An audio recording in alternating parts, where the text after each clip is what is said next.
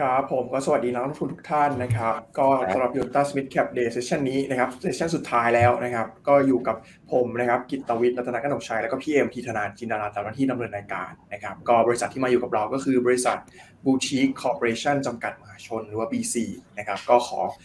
ก่อนอื่นเลยเนี่ยก็ขออนุญาตแนะนำทางผู้บริหารก่อนนะครับที่จะมาให้ข้อมูลของเราวันนี้นะครับท่านแรกนะครับคุณพราฟทักกราดประธานเจ้าหน้าที่บริหารบริษัท Boutique Corporation ครับคุณพราฟสวัสดีครับ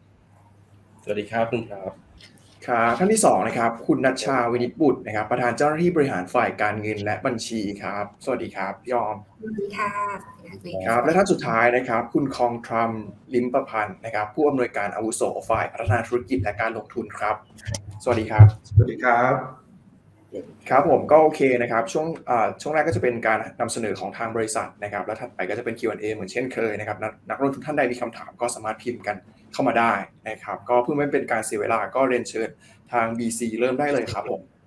ค่ะขอบคุณค่ะก่อนจะไปพูดถึงเรื่องเอาลุงนะคะ ขออนุญาตแนะนำบริษัทคร่าวๆนะคะสำหรับโมเดลธุรกิจของบริษัทนะคะ ของเราก็คือ build operate sales นะคะ การสร้างพัฒนาแล้วก็ขายโครงการนะคะ โดยโครงการของเราก็ประกอบไปด้วยโครงการ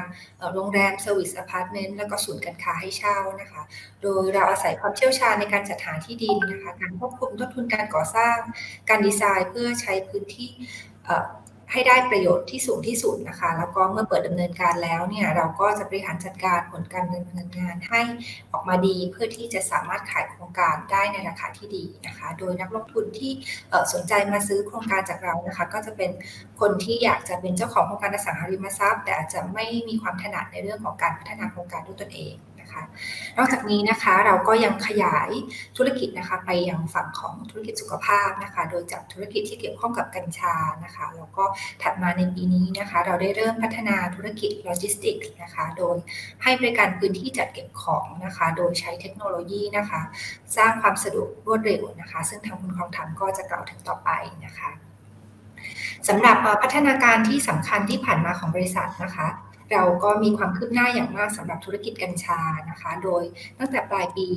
2513 นะคะ ที่เข้ามาทำธุรกิจนี้นะคะ เราก็ตั้งใจที่จะจับธุรกิจตั้งแต่ต้นน้ำจนถึงปลายน้ำนะคะ โดยบริษัทในเครือและพันธมิตรนะคะ ก็ได้รับใบอนุญาตครบวงจรแล้วนะคะ ตั้งแต่การปลูกนะคะ ไปจนถึงการจำหน่ายยาที่มีกัญชาเป็นส่วนประกอบนะคะในคลินิก แล้วก็นอกจากนี้นะคะ เราก็ยังเป็นผู้ได้รับอนุญาตไม่กี่รายนะคะ ที่สามารถขายดอกกัญชาแห้งได้แบบถูกต้องตามกฎหมายนะคะ โดยล่าสุดเราได้เปิดตัวคณะเพียวนะคะ ร้านขายดอกกัญชาแห้งแห่งแรกนะคะ ที่บริเวณใต้โครงการในเครือของ BC นะคะ ชื่อว่าโจโนนะคะ ในซอยสุขุมวิท16 นะคะ ก็ปัจจุบันนะคะ สินค้าแบตแรกของเรานี่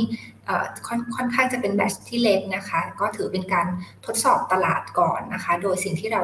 ได้รับทราบเนี่ยก็คือตัวสายพันธุ์สติว่านะคะเกรดพรีเมียมเนี่ยเป็นที่นิยมอย่างมากนะคะแล้วก็ขายหมดในเวลาอันรวดเร็วนะคะ ซึ่งตรงนี้นะคะเราก็จะเอาผลการศึกษาทางการตลาดไปเพื่อในการคัดเลือกสายพันธุ์ที่จะเพาะปลูกในล็อตถัดไปนะคะ เพื่อให้ได้สินค้าที่เป็นที่ต้องการของตลาดนะคะ แล้วก็ขายได้ราคาดี สำหรับธุรกิจ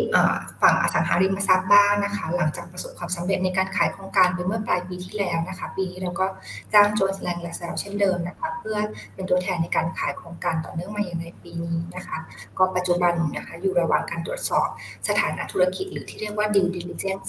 โดยผู้ซื้อนะคะค่ะสำหรับส่วนของเอาลุกของธุรกิจในครึ่งปีหลังและต่อไปนะคะ ขอส่งต่อให้ทางคุณคลองทางเป็นคนเล่าให้ฟังนะคะ ครับสำหรับเอาลุกธุรกิจในครึ่งปีหลังนะครับ รบกวนสไลด์ถัดไปเลยนะครับจะเริ่มต้นจากธุรกิจ BOS นะครับ เริ่มต้นจากตัว B หรือตัว Build ก่อนนะครับการพัฒนาโครงการเนี่ยดำเนินไปตามคาด โดยจะเปิดดำเนินการ 3 แห่งเนี่ยได้ภายในสิ้นปีนะครับ รวมประมาณ 400 ห้องก็คือโจโน่แบงคอกอโศกโอ๊กวูดสตูดิโอแบงคอกในซอยสุขุมวิท36 ตรงทองหล่อนะครับ แล้วก็ ibis เชียงใหม่นิมมาน Journey Hub นะครับ total รวมกันประมาณ 400 ห้อง และจะเริ่มกลับมาพัฒนาโครงการเดิมที่ได้ชะลอไปจากผลกระทบโควิดนะครับจากหน้าต่อไปได้เลยนะครับผมครับสำหรับการดำเนินโครงการนะครับ หรือการ operate ที่เป็นตัว O นะครับแม้จะถูกผลกระทบโควิด มาหลายระลอกเนี่ยเราเริ่มเห็นการฟื้นตัวต่อเนื่องของการท่องเที่ยวนะครับ โดยเห็นจากผลประกอบการในต่างจังหวัดที่ปรับตัวดีขึ้น แม้ในไตรมาส2-3จะมีผลกระทบของ seasonality บ้าง แต่เราคาดว่าผลการประกอบการในไตรมาส4ต่อเนื่องไปจนถึงไตรมาสหนึ่งเนี่ยเราจะเห็นการฟื้นตัวอย่างชัดเจน เนื่องจากการผ่อนคลายมาตรการจำกัดการเดินทางนะครับโดยเชื่อว่าทางจีนเนี่ยจะมีการผ่อนคลายหรือยกเลิกมาตรการซีโร่โควิดหลังจากการเลือกตั้งในเดือนพฤศจิกายน ที่จะถึงนี้นะครับทำให้มีโอกาสที่เราจะเห็นนักท่องเที่ยวจีนเนี่ยกลับเข้ามาได้นะครับ รวมถึงเรามีการเปิด 3 โครงการใหม่ที่แจ้งไปเมื่อเมื่อกี้นะครับสไลด์ที่แล้วเนี่ยซึ่งรวมประมาณ 400 ห้องในทำเล ทั้งกรุงเทพและเชียงใหม่เนี่ยจะเสริมเรื่องรายได้จากการดำเนินงานของเราเนี่ยตั้งแต่ไตรมาส 4 เป็นต้นไปนะครับ เรื่องตัว S หรือตัวเซลล์นะครับ ซึ่งเป็นหนึ่งใน business model ของเราเนี่ย ก็คือขออัปเดตตามที่เคยเคยแจ้งนักลงทุนไปนะครับว่าเราจ้างให้ JLL เนี่ยรันเรื่องการขาย asset ของเราเนี่ยขณะนี้เริ่มมีการเริ่มมี asset ที่อยู่ใต้การ due diligence ของผู้ซื้อนะครับ โดยเรา target ถึงการ closing เนี่ยใน Q4 นี้ซึ่งซึ่งจะเป็น early Q4 นะครับอย่างน้อย 1 asset ใหญ่ แล้วก็อาจจะมี asset อื่น ๆ อีกในในช่วงปลายปีนี้นะครับสำหรับธุรกิจกัญชาต่อได้เลยนะครับครับตามภาพเนี่ยจะเห็นว่าธุรกิจกัญชาของเราเนี่ยในกลุ่ม Bespoke เนี่ยก็คือเราทำจากจากฟาร์มถึงคลินิกจาก seed to sell เลยก็คือจากเมล็ดพันธุ์ไปจนถึง ขายเลยนะครับ product หลักๆเนี่ยจะมีดอกแห้ง มีน้ำมัน แล้วก็มียาแคปซูลแพทย์แผนไทยนะครับอันนี้คือด้านต้นน้ำนะครับ ด้านต้นน้ำเนี่ยเฟสหนึ่งของเราเนี่ยเรียบร้อยไปแล้ว ก็คือเราสามารถปลูกได้ครอปละ 90 ต้น ซึ่งปีหนึ่งเนี่ยเราจะปลูกได้ประมาณ 4 ครอปนะครับ เฟสสองที่กำลังจะถึงเนี้ย เราจะปลูกได้ประมาณ 1,000 ต้นนะครับ แล้วเฟสสามที่เราเอมเนี่ยก็คือ 9,900 ต้น ซึ่งผลผลิตเนี่ยตอนนี้ที่ปลูกได้เฟสหนึ่ง90ต้นเนี่ยคือดอกแห้งนะครับ ดอกแห้งอย่างเดียวเนี่ย6.3กิโลโดยประมาณเฟสถัดไปที่จะถึงเนี้ยจะเพิ่มเป็นประมาณ10เท่านะครับ66กิโลกรัมของดอกแห้งนะครับ โดยประมาณแล้วก็เฟสสามเนี่ยก็เพิ่มไปอีก ประมาณ 10 เท่าเหมือนกันนะครับ จะเห็นได้ว่ามีมีศักยภาพในการ growth สูง แล้วก็ license ที่เราได้ร่วมกับ partner ของเราเนี่ยตอนนี้ครอบคลุมถึงเฟสสามแล้วนะครับ แค่เรา ramp up การผลิตให้ให้ได้ตามตามที่ได้รับ license มานะครับ อันนี้เป็นปลายน้ำฝั่งปลายน้ำนะครับ เราก็จะมี แคนาเพียลนะครับ dispensary ขายดอกกัญชาแห้ง และคลินิกคณาซึ่งแห่งแรกอยู่ที่ Summer Point นะครับ ตอนนี้ก่อสร้างเสร็จแล้ว แล้วก็พร้อมเปิดดำเนินการเดือนหน้า โดยปัจจุบันอยู่ระหว่างการผลิตยาทั้งเม็ดและน้ำมันนะครับ ส่วนการโกรธตรงนี้ทางบริษัทมองว่าเรามีแผนจะเพิ่มสาขาเฉลี่ยหนึ่งสาขาต่อไตรมาสเป็นอย่างน้อยนะครับ แล้วก็โดยคาดว่ากลุ่มธุรกิจกัญชาเนี่ยจะเริ่มมีกำไรจากการดำเนินงานหลังหักค่าเสื่อมนะครับภายในสิ้นปีหน้านะครับเมื่อผลผลิตแตะเกือบเกือบ 400 ต้นต่อรอบนะครับคือคือภาพนี้เราพยายามจะแสดงให้เห็นว่า ตอนนี้เราอยู่ตรงไหนของของสเตจของธุรกิจ และตอนนี้เรากำลังจะ break even แล้ว แล้วก็ถ้ามีรายได้จากคลินิกและร้านขายดอกกัญชาที่ประมาณ10ล้านบาทต่อเดือนเนี่ย ก็คือจะจะสามารถ break even ได้เรียบร้อยนะครับ ซึ่งตอนนี้คานาเพียวเนี่ยขายดอกกัญชาที่มีสต็อกจำกัดอยู่ครอบแรกเนี่ย ได้ที่ประมาณ1ล้านบาทต่อเดือนแล้วครับ อันนี้ก็เป็นเป็นธุรกิจใหม่ของ บูติกเหมือนกันนะครับ อันนี้เป็นบูติกโลจิสติกเราเริ่มจาก Gold Storage นะครับ ซึ่งเป็นธุรกิจ Self Storage กับ Wine Storage ไอเดียก็คือตอนนี้คนคนในเมืองเนี่ยจะค่อนข้างมีที่อยู่อาศัยจำกัด เราก็เลยเริ่มเก็บของมองหาที่เก็บของนะครับ เพื่อ free up ที่พักอาศัยของเขานะครับ ซึ่งเซอร์วิสจะแบ่งเป็น3 Service หลักก็คือ Self Storage Wine Storage แล้วก็ Door to Door นะครับสองอย่างแรกเนี่ยค่อนข้างตรงไปตรงมา อย่างสุดท้ายเนี่ยก็คือบริการ door to door ก็คือเราสามารถไป pick up ของที่ต้องการให้ store เนี่ยต้องการให้เก็บเนี่ยถึงหน้าบ้านเลย แล้วเราก็เอาไปเก็บนะครับแล้วถึงเวลาจะใช้เมื่อไหร่เนี่ยก็แค่แจ้งเราในแพลตฟอร์มที่ที่ที่เราทำขึ้นมานะครับทั้งเว็บไซต์ทั้งแอปเนี่ยได้เลยสะดวกง่ายได้นะครับโลเคชันแรกเนี่ยจะเป็น Summer Point ที่ BTS พระขนงนะครับ แล้วก็โปรเจกต์ไว้นะครับ first full year EBITDA เนี่ยน่าจะอยู่ในช่วงประมาณ 2 ล้าน5แสนบาท แต่ว่ามันจะ growth ไปตามสเกลที่เราทำได้โดยเฉพาะ door to door เนี่ยจะ growth ได้ค่อนข้างเร็วนะครับ ไม่ไม่ได้ rely on real estate 100%จะขึ้นอยู่การสเกลของ user ในแอปด้วยครับผม ตัว presentation สำหรับส่วนที่เป็น Outlook ก็จบเท่านี้ค่ะ เป็นช่วง Q&A ได้เลยค่ะอขอแจ้งนิดนึงตรงสไลด์อาจจะมีฟอนต์แตกบ้างขออนุญาตอัปโหลดตัวที่เป็น PDF ขึ้นเว็บไซต์บริษัทถ้านักลงทุนอยากจะดาวน์โหลดนะคะ ครับ ก็คือถ้าเกิดดาวน์โหลดไปดาวน์โหลดได้ที่เว็บไซต์บริษัทใช่ไหมครับ โอเคนะครับ อะเดี๋ยวขอคำถามแรกเริ่มจากธุรกิจหลักเดิมเราก่อนนะครับ ก็เมื่อกี้เห็นเห็นเริ่มบอกแล้วว่าการท่องเที่ยวมันเริ่มกลับฟื้นมาเนี่ยอยากทราบว่าครึ่งเลเซลครึ่งปีแรก occupancy rate ของโรงแรมมันสักกี่เปอร์เซ็นต์แล้วณปัจจุบันเนี่ยมันดีขึ้นมาสักกี่เปอร์เซ็นต์แล้วครับ ของโรงแรมที่เรามีโดยเฉลี่ย ครับเออผมผมขอตอบแล้วกันนะครับ อย่างอย่างปีเนี้ยถ้าถ้าเราเรามองเอ่อ asset ในกรุงเทพของเราอะนะครับ ในสุขุมวิทเนี่ยไม่ว่าจะเป็นทั้งซอย 8 ซอย 11 ซอย 16 ซอย 24 เนี่ยเอ่อ บอกคร่าวๆได้ว่าตอนนี้รันอยู่ที่ occupancy rate 70%ขึ้นไปแล้วนะครับ โดยที่ตัวที่ค่อนข้างเป็นตัวชูโรงอย่างซอย 24 ของเราเนี่ยตัวโอ๊กบูดเนี่ยตอนนี้รันอยู่เดือนนี้รันอยู่ที่ 90% occupancy แล้ว ก็จะเห็นว่าการฟื้นตัวเนี่ยค่อนข้างค่อนข้างเป็นไปได้ด้วยดีเลยครับ ครับถ้าเกิดเทียบกับตอนครึ่งปีแรกล่ะครับครึ่งปีแรกมันได้สักกี่เปอร์เซ็นต์ มันดับครึ่งปีแรกเนี่ยเอ่อจะอยู่ที่ช่วงประมาณแล้วแต่ asset นะครับ ส่วนมากจะอยู่ประมาณ 40-60%ครับ แล้วบาง asset เราก็ยังอาจจะยังไม่ได้ดำเนินการ 100%แต่ว่าตอนนี้คือกลับมาเปิดหมดแล้ว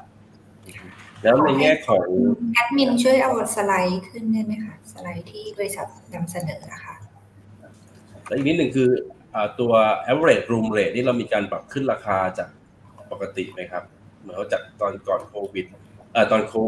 ตอนโควิด แล้วมาตอนนี้ครับ แล้ว average room rate มันขึ้นไหมครับ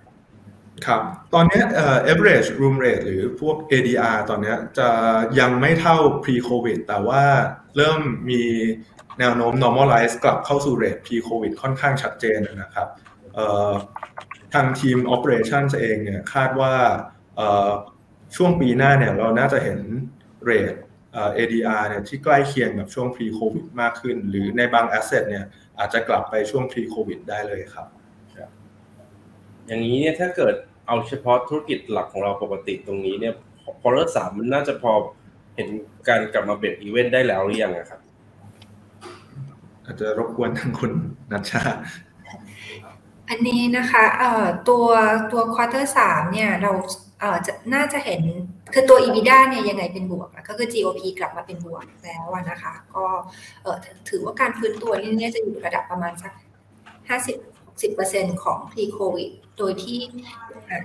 เคยเรียนไปล่วงหน้าแล้วนะคะ ก็คือโครงการเราเนี่ยค่อนข้างใหม่ มันก็จะมี depreciation ที่ที่สูงนะคะ แล้วก็หลังจากหักดอกเบี้ยมาแล้วเนี่ยตัวตัว net income เนี่ยอาจจะไม่ได้เห็นเป็น ค่าบวก แต่ว่าตัว EBITDA ตัว cash เนี่ยค่ะ ก็คือน่าจะเป็นเริ่มเป็นบวกแล้วค่ะครับก็อาจจะติดลบแต่ว่าติดลบน้อยลงในแง่ของ net ใช่ profit ถูกไหมครับใช่ค่ะแล้วอีกอันหนึ่งการฟื้นตัวค่อนข้างมากใน Q3 ค่ะครับตัวธุรกิจหลักของเราอีกอันหนึ่งก็คือการขายโรงแรมนะครับที่ที่เราก็มีแผนที่จะขายในปีนี้ไม่ทราบว่าตอนนี้ถึงขั้นตอนไหนแล้วครับ แล้วก็คิดว่าจะมี value สักเท่าไหร่กลับเข้ามา ค่ะเมื่อเมื่อกี้ที่ทางคุณคองทำเรียนนะคะ ก็คือเราอยู่ระหว่างการ due diligence หรือการตรวจสอบสถานะของธุรกิจโดยผู้ซื้อนะคะ แล้วก็เราก็ได้เพิ่งจะมีการส่งตัวร่างสัญญาซื้อขายไปให้ทางผู้ซื้อในการรีวิวนะคะ อันนี้เราอาจจะบอกละเอียดมากไม่ได้เนื่องจากว่ารายการนี้เป็นรายการที่อาจจะต้องมีการแจ้งข่าวตลาดทีนี้ก็ ตัวตัวเลขหรืออะไรก็ตามอาจจะยังยังยังไม่สามารถบอกได้ในในในช่วงนี้อะค่ะ แต่ก็เอ่อคิดว่าภายในสิ้นปีก็น่าน่าจะเห็นตัวเลขคือ ถ้าเกิดเรามีการประกาศเอ่อข่าวตลาดก็ก็คงจะสามารถประเมินได้ค่ะ ผลกระทบต่อ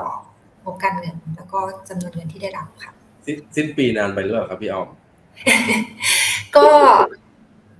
คืออย่างที่ที่ที่คุณคุณแทนเนี่ยนะคะ คือเราคาดว่าจะปิด early Q4 อะนะคะ เพราะฉะนั้นก็เออก็แต่แต่แต่จะเซ็นสัญญาคาดว่าจะเซ็นสัญญาก็ปลายเดือนนี้แหละอะต้นเดือนหน้าต้นเดือนหน้า ต้นเดือนหน้าก็คงออกข่าวตลาดได้ค่ะ ข่าวตอืลาดอฮึโอเคค่ะครับข่าวตลาดก็น่าจะเริ่มพูดตัวเลขได้ค่ะครับโอเคอะอาจันกฤษมีอะไรคำมีคำถามอะไรเพิ่มเติมไหมครับเกี่ยวกับธุรกิจเดิม ครับผมก็อยากทราบถึงปลายปลายครับตัว 3 ตัวที่เราเอ่อเข้าจะแล้วเสร็จในปีนี้เนี่ยครับเอ่อตรงนี้เนี่ยเราตั้งเป้ากับตัวโปรเจกต์ใหม่ยังไงบ้างครับ ครับหมายหมายถึงเอ่อตัวบิลในโปรเจกต์ใหม่ใช่ไหมครับ ใช่ครับผมตัวคโจรับโนโอกูดไอบีเชียงใหม่ครับ ครับเอ่อไม่ไม่ทราบว่าผมเข้าใจคำถามถูกหรือเปล่านะ ตอนนี้ก็คือเอ่อในสไลด์เนี่ยก็คือเรามีเรามีอัปเดตไปว่าทางโจโน่เนี่ยแล้วก็ Oakwood ซอย 36 เนี่ยแล้วก็ ibis เชียงใหม่เนี่ยเอ่อกำลังจะเปิดให้ดำเนินการในเอ่อ Q4 นี้นะครับ แล้วก็ครับเอ่อตัว project กมลา แล้วก็ Cove Hill เนี่ยซึ่งเป็น retail ที่ตรงหน้า Shrewsbury ที่เจริญกรุงเนี่ยเอ่อเราจะ develop เอ่อ คาดว่าใน Q4 ปีนี้นะครับ แล้วก็มีใน pipeline เนี่ย ในปี 2023 เป็นต้นไปเนี่ยเเราจะมีตัว project สุขุมวิทซอย 5 นิมมาน 3 แล้วก็สุขุมวิท24 26 ด้วยครับนี่คือคือเอเป็น pipeline ของการสร้าง project ใหม่ของเรานะครับ ครับ ตัวที่ resume construction นี้จะแล้วเสร็จเมื่อไหร่นะครับ ปีหครัน้าบผมช่วงไหนช่วงไหนของปีหน้านะครับครับเอ่อกำมะลาหนึ่งเนี่ยซึ่งซึ่งเป็นโรงแรม Mövenpick เนี่ยนะครับจะใช้เวลาประมาณ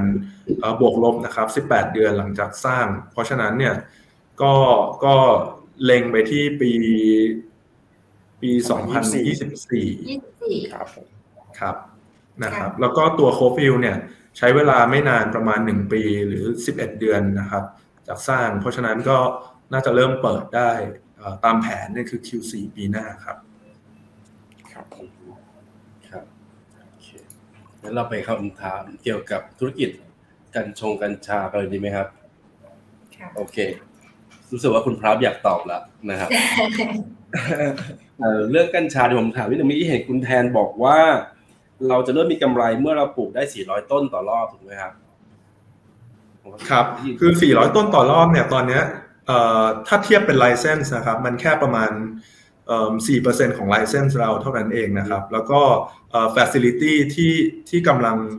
เฟสสองที่กำลังสร้างอยู่เนี่ยปลูกได้1,000ต้นนะครับ ตอนเนี้ยเริ่มสร้างแล้วนะครับครับก็คาดว่า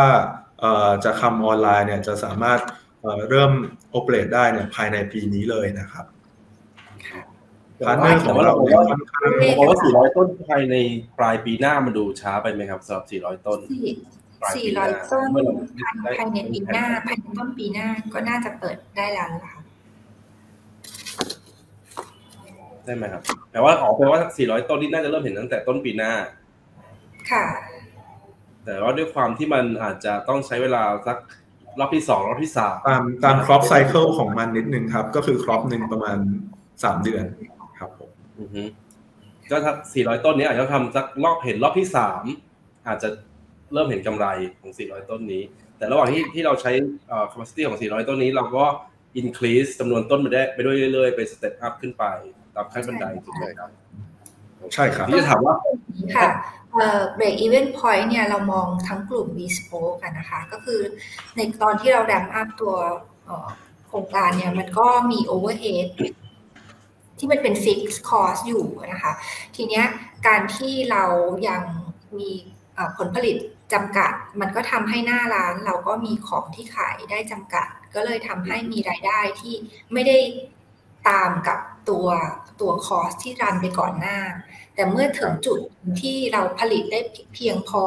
และหน้าร้านเนี่ยมีการขยายสาขาไปด้วยเนี่ย มันก็จะทำให้ตรงนี้ค่ะมันถึงจุดเบรกอีเวนต์ได้ ซึ่งเราก็คาดว่าจะเบรกอีเวนต์ได้ภายในปีหน้าค่ะครับอย่างตัวคานาเพียวตอนนี้ที่บอกว่าเรามีรายได้ประมาณสักหนึ่งล้านบาทต่อเดือน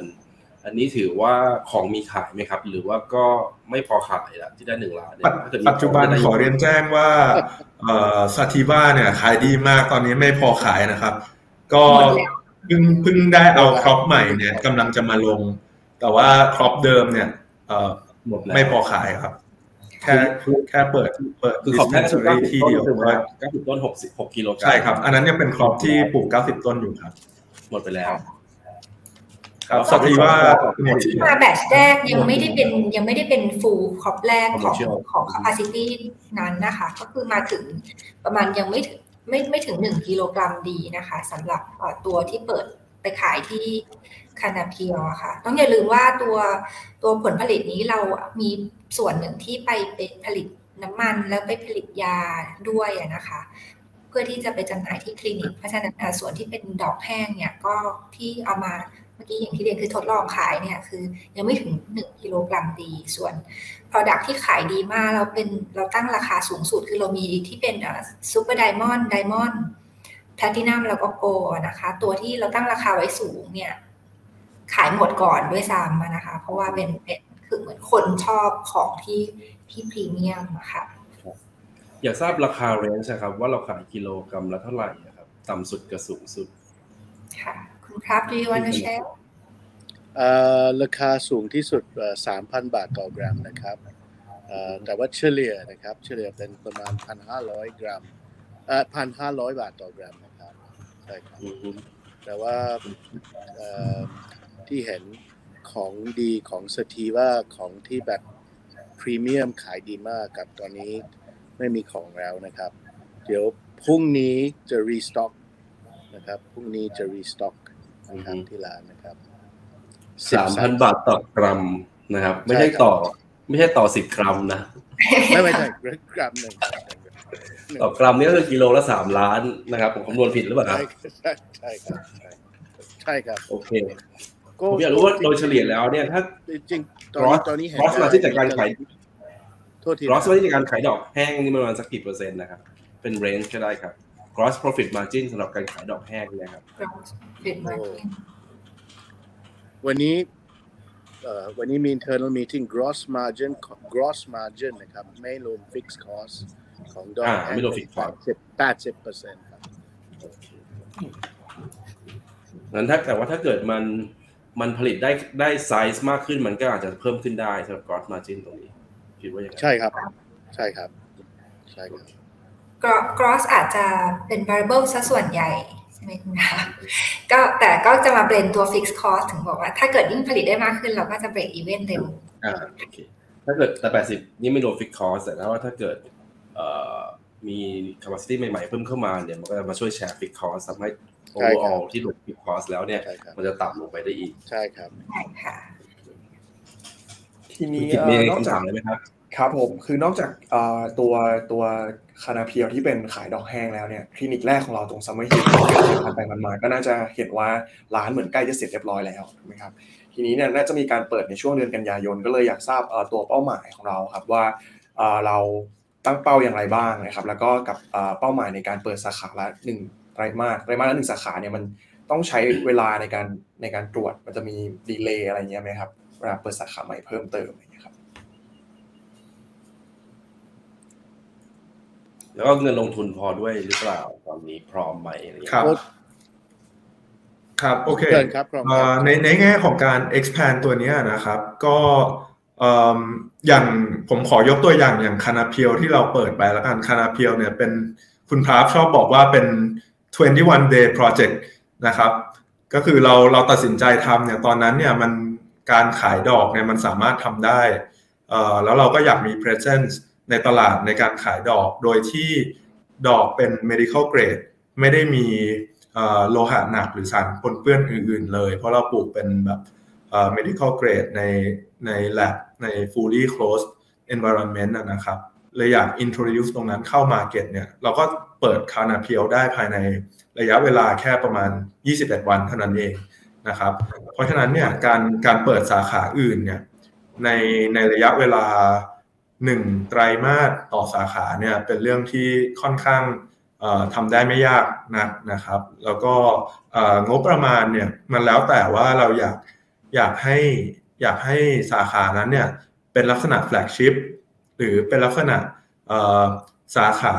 ของ wellness clinic ตามตามที่พรีเมียมขึ้นมา แต่ว่าไม่ได้เป็น full flagship ขนาดนั้น ก็ถ้าถ้าเป็นอย่างหลังที่แจ้งนะครับ น่าจะใช้เงินประมาณ 6-8 ล้านต่อสาขานะครับ ก็ก็เป็นเป็น capex ที่อยู่ในเกณฑ์ที่โอเค เมื่อเทียบกับ channel ที่เราจะขยายได้ทั้งในโรงแรมหรือใน property ของเราเอง แล้วก็ในจังหวัด สำคัญต่างๆ โดยที่สามารถดึงดูดพวก expats หรือ tourist หรือเอ่อคนที่ใส่ใจสุขภาพได้นะครับอือฮึครับตอนนี้เราถือ B Spoke อยู่กี่เปอร์เซ็นต์นะครับ36%ครับผม36เปอร์เซ็นต์ก็จะ take equity เป็น share profit and loss เข้ามา ถูกไหมครับ ครับ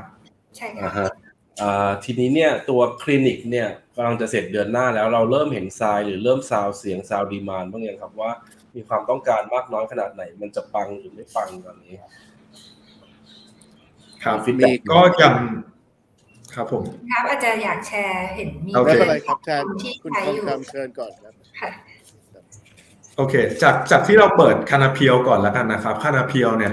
สิ่งที่เกินคาดเลยเนี่ยคือกลุ่มลูกค้าที่เข้ามาเนี่ยเอ่อจำนวนมากเลยเนี่ยเกิน 50%เนี่ยไม่ไม่ได้เป็น คนไทยอะนะครับ โดยโดย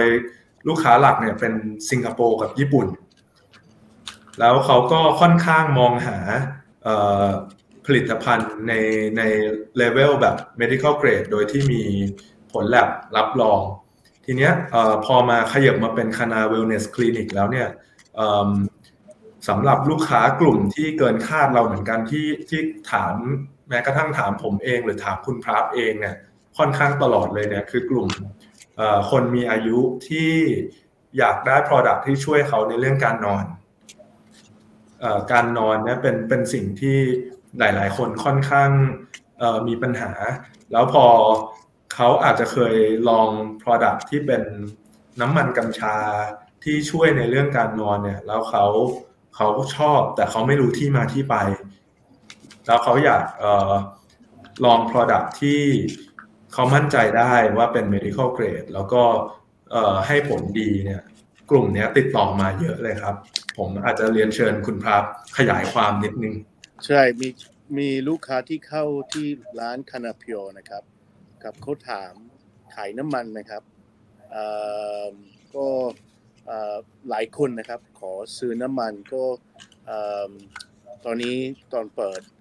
คานา wellness clinic เดือน เดินหน้านะครับเอ่อ at the end of this month นะครับน่าจะมีลูกค้าที่เป็นเอ่อ segment ที่อายุสูงกว่านิดนึง กับจะใช้น้ำมันสำหรับนอนสำหรับแก้เครียดนะครับกับแก้ปวดด้วยนะครับปวดตัว body- aches นะครับครับผมคุณครับเคยเล่าด้วยว่ามีคนที่เป็นคนไข้ป่วยมะเร็ง ก็ก็อยากรอนตัวน้ำมันกัญชาด้วยในการเหมือนบรรเทาอาการปวดแล้วก็ทำให้นอนได้ใช่ไหมคะใช่มีมี request จาก patient ที่มี cancer นะครับเขามา request แล้วตอนเริ่มจ่ายน้ำมันเขาอยากเขาอยากมามามาได้น้ำมัน เพราะว่าจะช่วยเรื่องของ appetite กับ ช่วงช่วยเรื่องนอนด้วยนะครับ ใช่ครับ ครับผมสรุปแล้วก็คือรายได้จากธุรกิจกัญชาของเราก็จะคือจะผ่าน bespoke โดย bespoke ก็จะมีแหล่งรายได้ก็คือคณาเพียวที่ขายดอกแห้ง กับคณาคลินิกที่เป็นคลินิกทางการแพทย์ โดยใช้กัญชาเป็นหลักในการบำบัดถูกไหมครับสองช่องทาง ซึ่งคณาคลินิกนี้มีแผนในการขยายสาขาไตรมาสละหนึ่งสาขาถูกไหมครับ แล้วทีนี้คณาเพียวเหรอครับ มีแผนขยายสาขาไหมเพราะว่ากิโลตั้งสามล้านมีกำไรดีมีมีมีแพลนเอ่ออยากอยากขยายเร็วกว่านี้นะครับ แต่ว่าต้องปลูกกับต้องปลูกตะเอ่อเป็นมาตรฐานดี quality ดีนะครับเอ่อก็ตอนตอนนี้ขยายเป็น1,000ต้นเอ่อน่าจะ accelerate expansion ได้นะครับ ปีหน้านะครับเอ่อแต่ว่าผมอยากยังไม่อยากรับปากจะขยายกี่สาขาเพราะว่าผมอยากดู quality ที่ปลูกใน facility ใหม่นะครับ ที่เป็นหนึ่งประมาณ1,000ต้นนะครับครับผมครับครับ แต่ว่าจะครับขยายแน่ครับ ขยายแน่ครับ ครับผมทีนี้ก็เลยอยากถามเพระว่ถ้าดูอ่าในครับตลาดเอิ่ม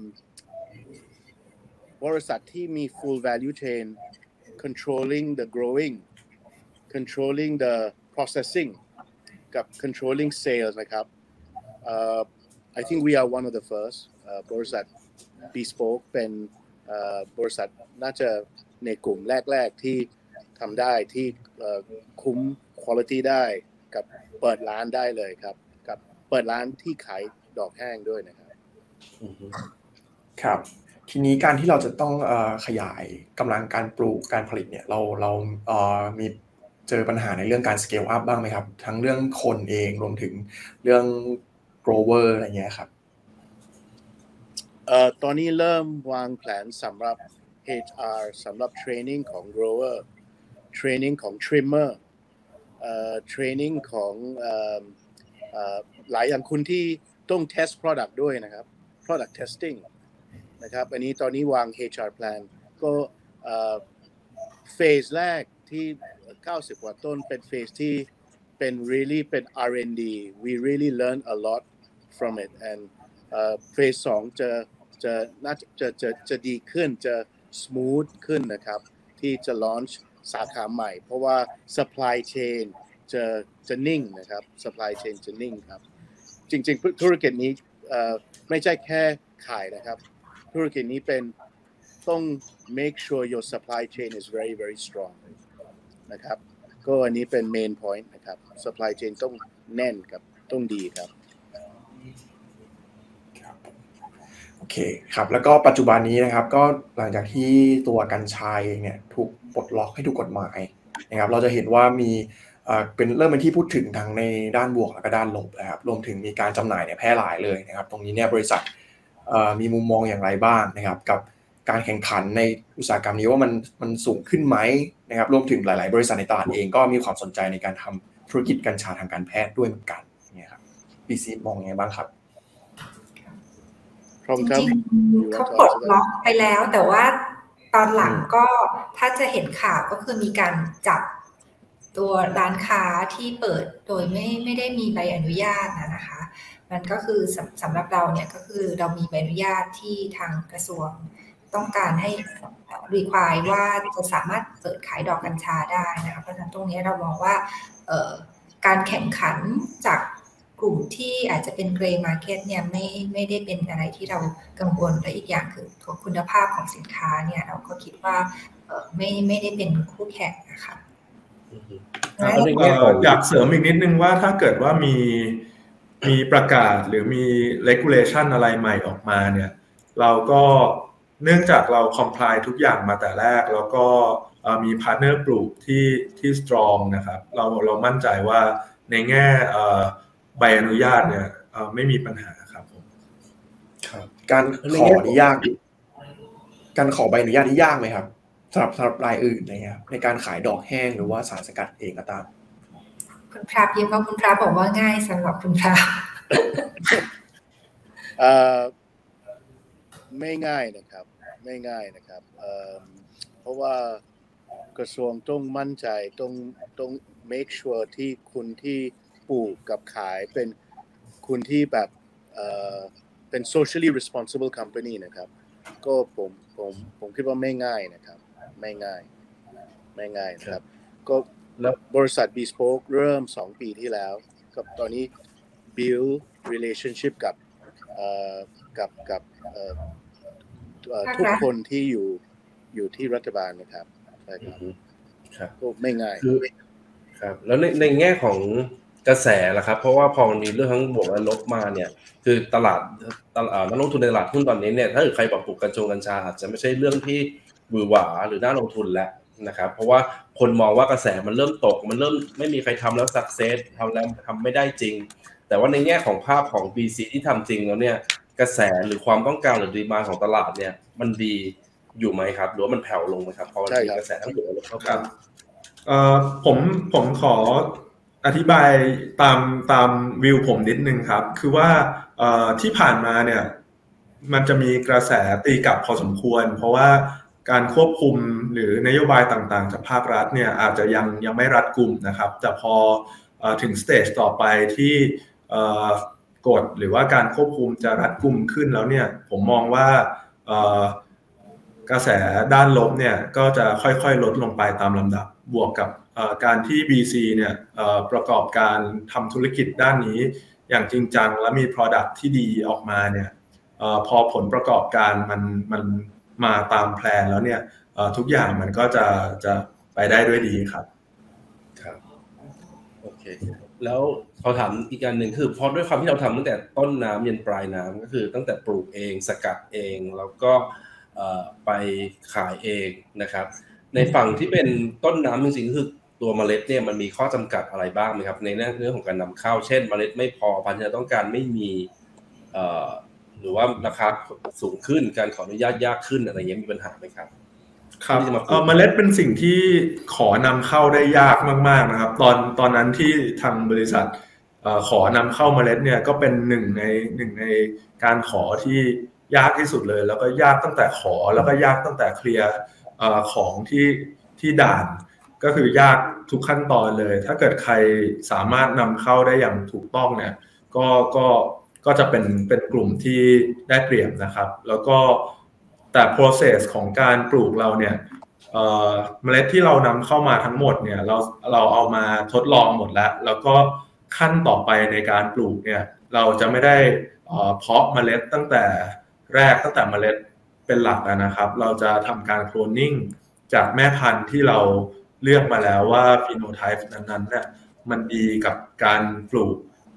แล้วก็ดีต่อ Product ขั้นสุดท้ายมีปริมาณสารสำคัญตามที่เราต้องการครับ ครับโอเคแล้วอีกอันหนึ่งคือเอเรื่องของการทำตลาดในอนาคตที่เริ่มอาจจะมีผู้เล่นเข้ามามากขึ้น แล้วการที่เราจะขยายไปในต่างต่างจังหวัดด้วยนะครับ เรามีกลยุทธ์ทางการตลาดยังไงนะครับ แล้วก็มีโอกาสที่จะส่งออกไหม เริ่มมีคน จีบแล้วหรือยังนะครับ ในส่วนของผลิตภัณฑ์ของเราอะครับ มีโอกาสมีโอกาสที่ส่งออกได้ แต่ว่ายังไม่มีของนะครับเอ่อเอ่อก็จะต้องมีมาตรฐานยุโรปหรืออะไรสักอย่างที่ต้องมีขอมีนะครับมีมีดีมานมีมีประเทศที่มีดีมานนะครับเอ่อแต่ว่าเอ่อประเทศที่มาขอเป็น confidential นะครับ เพราะว่าเป็นประเทศที่ ดำเข้ากัญชาได้นะครับอันนี้อันนี้อันนี้เป็นตลาดใหญ่นะครับ แต่ว่าตลาด domestic ตลาดประเทศไทยก็ใหญ่นะครับ ก็แค่เปิดร้านหนึ่งแถวอโศกก็ขายดีก็ตรงตรงแบบปลูกทันถึงแบบเปิดร้านเร็วได้นะครับ กับเปิดที่ต่างจังหวัดเปิดที่เชียงใหม่ เปิดที่ภูเก็ต เปิดที่พัทยาเปิดที่เอ่อ all over Thailand นะครับ ก็ ต้อง make sure เอ่อ supply chain กับ growing เอ่อปลูกนะครับกับ facility ปลูกเอ่อเอ่อเอ่อเอ่อทำได้ทำดีกับทำเร็วนะครับแล้วแล้วอย่างคลินิกนี่พวกบุคลากรทางการแพทย์ที่เราจะมาเติมเต็มในคลินิกของเรานี่เรามีพร้อมไหมครับ แพทย์ในคลินิกอะครับเอ่อ the Thai Thai traditional พร้อมครับ doctor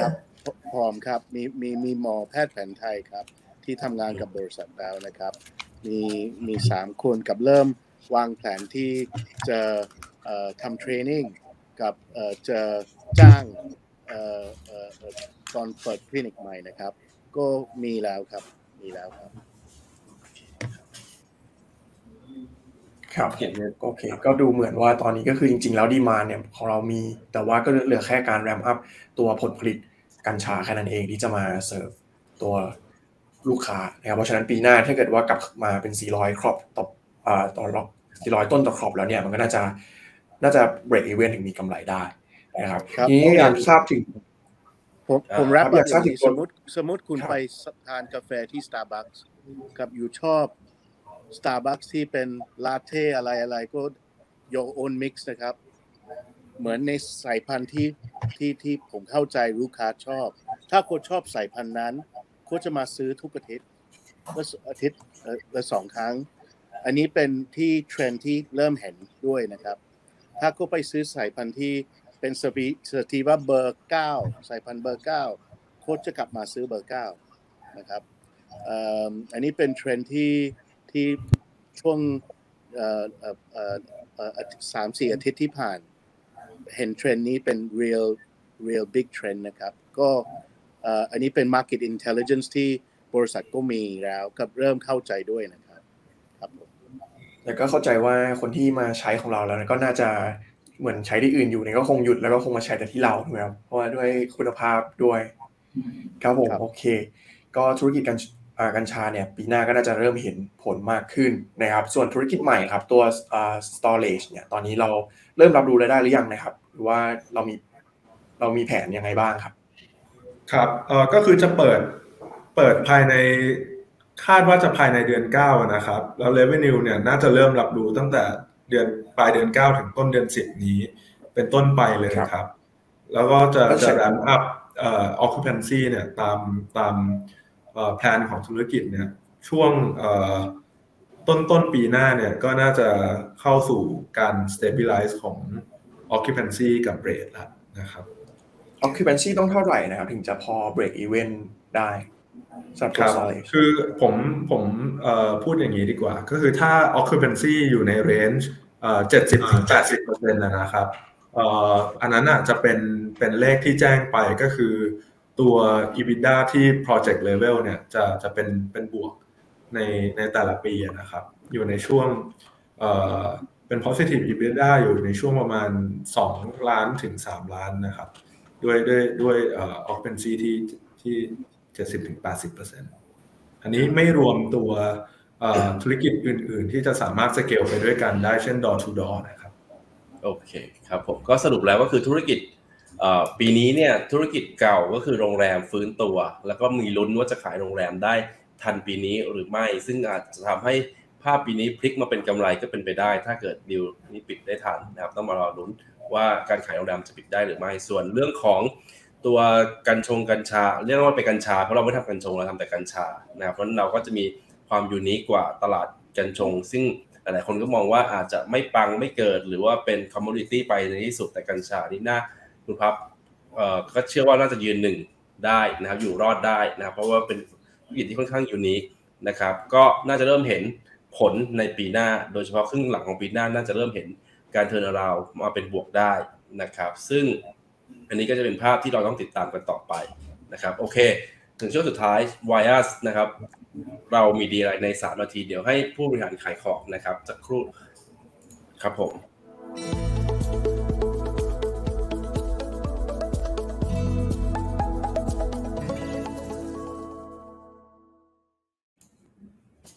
เชิญเลยครับ